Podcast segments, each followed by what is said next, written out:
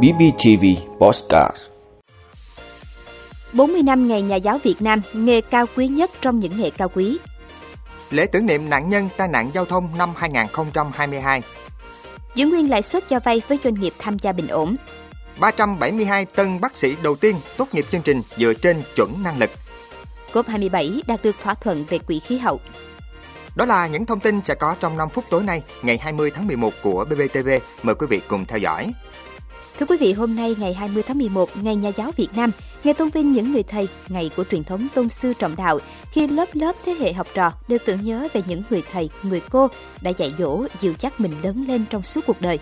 Những điều đó càng trở nên đặc biệt hơn, thiêng liêng hơn, khi năm nay là dấu mốc tròn 40 năm ngày hiến chương các nhà giáo Việt Nam. Ngày 20 tháng 11 năm 1982 đã đi vào lịch sử Việt Nam khi chính thức được công nhận là Ngày Nhà giáo Việt Nam.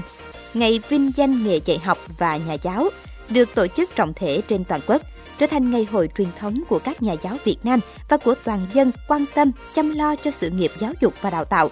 Ngày cả xã hội thể hiện tình cảm, tấm lòng trân trọng tri ân đối với đội ngũ các thầy giáo, cô giáo vì những đóng góp to lớn của họ cho sự nghiệp trồng người. Trong 40 năm qua, đội ngũ nhà giáo và cán bộ quản lý giáo dục tăng nhanh về số lượng, từng bước phát triển về chất lượng. Hầu hết các nhà giáo và cán bộ quản lý giáo dục đều có lòng yêu nghề, có phẩm chất đạo đức nghề nghiệp tốt, có tinh thần trách nhiệm cao trong công việc, có ý chí vươn lên, tích cực học tập, bồi dưỡng nâng cao trình độ chuyên môn nghiệp vụ, tích cực đổi mới nội dung, phương pháp dạy học. Với những nỗ lực của các thầy cô, chất lượng giáo dục toàn diện của Việt Nam đã không ngừng được nâng lên, đạt những thành quả đáng trân trọng và được các tổ chức quốc tế đánh giá cao. Thưa quý vị, Ủy ban An toàn Giao thông Quốc gia vừa tổ chức chương trình Người bạn đường gắn với lễ tưởng niệm các nạn nhân tử vong do tai nạn giao thông tại Việt Nam năm 2022 với chủ đề Xây dựng văn hóa giao thông an toàn với tinh thần tưởng nhớ người đi vì người ở lại. Đây là năm thứ 11, Việt Nam cùng thế giới tổ chức các hoạt động tưởng niệm các nạn nhân tử vong do tai nạn giao thông để bày tỏ niềm thương xót với những người xấu số khi tham gia giao thông và chia sẻ mất mát, chia sẻ gánh nặng với người thân của họ. Ông Nguyễn Văn Thắng, Bộ trưởng Bộ Giao thông Vận tải, Ủy viên Thường trực Ủy ban An toàn Giao thông Quốc gia cho rằng, mặc dù cả hệ thống chính trị và toàn thể nhân dân đã nỗ lực rất nhiều, nhưng mỗi năm vẫn có gần 7.000 người thiệt mạng do tai nạn giao thông, trên 11.000 người khác phải mang trên mình thương tật suốt đời. Chỉ riêng 11 tháng đầu năm nay, tai nạn giao thông đã cướp đi sinh mạng của gần 6.000 đồng bào.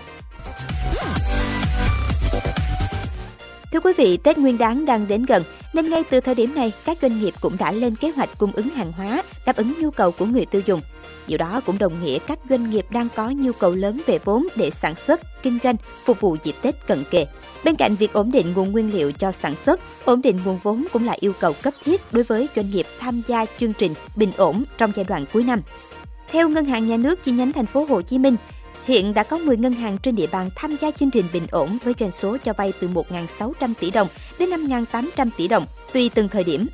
Mức lãi suất cho vay với doanh nghiệp tham gia chương trình sẽ thấp hơn 1 đến 2% so với lãi suất thông thường. Hội Lương thực thực phẩm thành phố Hồ Chí Minh cho biết do chi phí sản xuất tăng khiến nguồn vốn cần sử dụng tăng cao hơn so với các năm trước. Bên cạnh sự hỗ trợ của ngân hàng, các giải pháp vốn được doanh nghiệp thận trọng tính toán.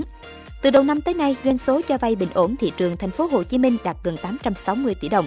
Giai đoạn tới, thành phố vẫn sẽ ưu tiên về nguồn vốn, lãi suất ưu đãi cho các doanh nghiệp bình ổn, phục vụ đầu tư chuyển đổi số, mở rộng sản xuất, xây dựng vùng nguyên liệu. Thưa quý vị, lần đầu tiên trong lịch sử đào tạo y khoa của Việt Nam, 372 sinh viên y khoa đầu tiên của trường Đại học Y Dược Thành phố Hồ Chí Minh tốt nghiệp bác sĩ theo chương trình đổi mới dựa trên chuẩn năng lực. Cụ thể vào sáng nay, trường Đại học Y Dược Thành phố Hồ Chí Minh đã tổ chức lễ tốt nghiệp bác sĩ y khoa năm 2022 cho 372 sinh viên y khoa hệ chính quy khóa học 2016-2022. Giáo sư tiến sĩ Trần Diệp Tuấn, Chủ tịch Hội đồng trường Đại học Y Dược Thành phố Hồ Chí Minh cho biết, sau 12 năm từ khi thai ngán cho đến buổi lễ tốt nghiệp khóa đầu tiên năm nay, khoa y của trường đã từng bước tìm hiểu, tiếp cận, xây dựng và triển khai chương trình giáo dục bác sĩ y khoa dựa trên năng lực. Đây là thế hệ thứ ba của giáo dục y khoa trên thế giới hiện nay, nhằm tạo ra một thế hệ bác sĩ y khoa mới, đáp ứng được nhu cầu chăm sóc sức khỏe ngày càng cao của người dân và có năng lực thích ứng với sự phát triển nhanh như vũ bão của khoa học kỹ thuật và một thế giới luôn biến động của thế kỷ 21. Chuẩn năng lực được xây dựng dựa trên chuẩn năng lực cơ bản của bác sĩ đa khoa, gồm 6 lĩnh vực: kiến thức y khoa, chăm sóc người bệnh, y đức và tính chuyên nghiệp, giao tiếp và cộng tác, thực hành dựa trên hệ thống và học tập cải thiện dựa trên thực hành. Chương trình 6 năm được chia làm hai giai đoạn, tiền lâm sàng trong 3 năm đầu và lâm sàng trong 3 năm sau. Tổng khối lượng học tập của chương trình là 212 tín chỉ. Thưa quý vị, hội nghị lần thứ 27 các bên tham gia Công ước khung của Liên Hợp Quốc về biến đổi khí hậu tại Ai Cập đã đạt được thỏa thuận mang tính đột phá, đó là lập một quỹ đền bù cho những nước nghèo chịu tác động của tình trạng thời tiết cực đoan trầm trọng do phát thải của các nước giàu. Theo đó, các nước phát triển được yêu cầu đóng góp vào quỹ đền bù cùng với các nguồn kinh phí tư nhân và quỹ công khác như các thể chế tài chính quốc tế. Quỹ đền bù tổn thất và thiệt hại được kêu gọi thành lập bởi các nước nghèo nhất, đóng góp ít lượng khí phát thải gây hiệu ứng nhà kính. Tuy nhiên, đề xuất không ràng buộc việc lập quỹ mới với nỗ lực giảm phát thải hay hạn chế chỉ các nước dễ bị tổn thương nhất mới được nhận đền bù.